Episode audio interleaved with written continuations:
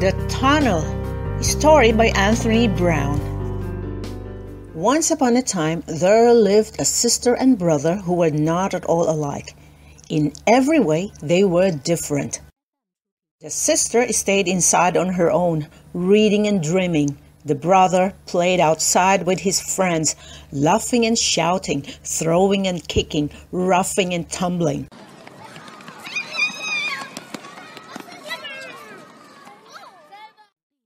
Night he slept soundly in his room, but she would lie awake, listening to the noises of the night. Sometimes he crept into her room to frighten her, for he knew that she was afraid of the dark. Whenever they were together, they fought and argued noisily, all the time.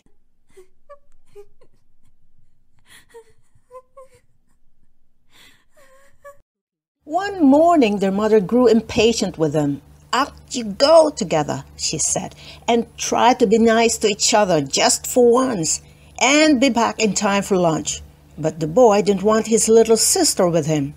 Hey, come here! He yelled a little while later. She walked over to him. Look, he said, a tunnel. Come on, let's see what's at the other end.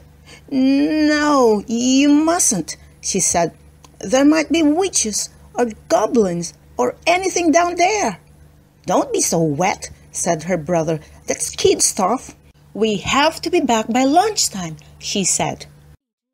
His sister was frightened of the tunnel, and so she waited for him to come out again. She waited and waited, but he did not come. She was close to tears. What could she do? She had to follow him into the tunnel.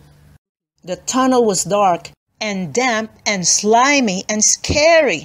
At the other end, she found herself in a quiet wood.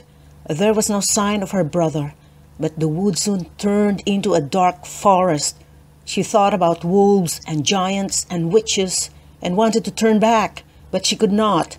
For what would become of her brother if she did?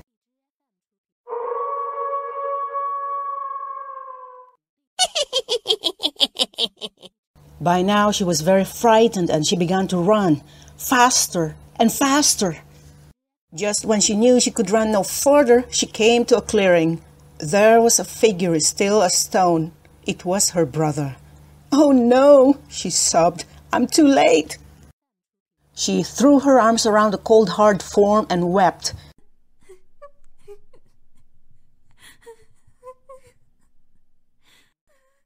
Very slowly, the figure began to change color, becoming softer and warmer.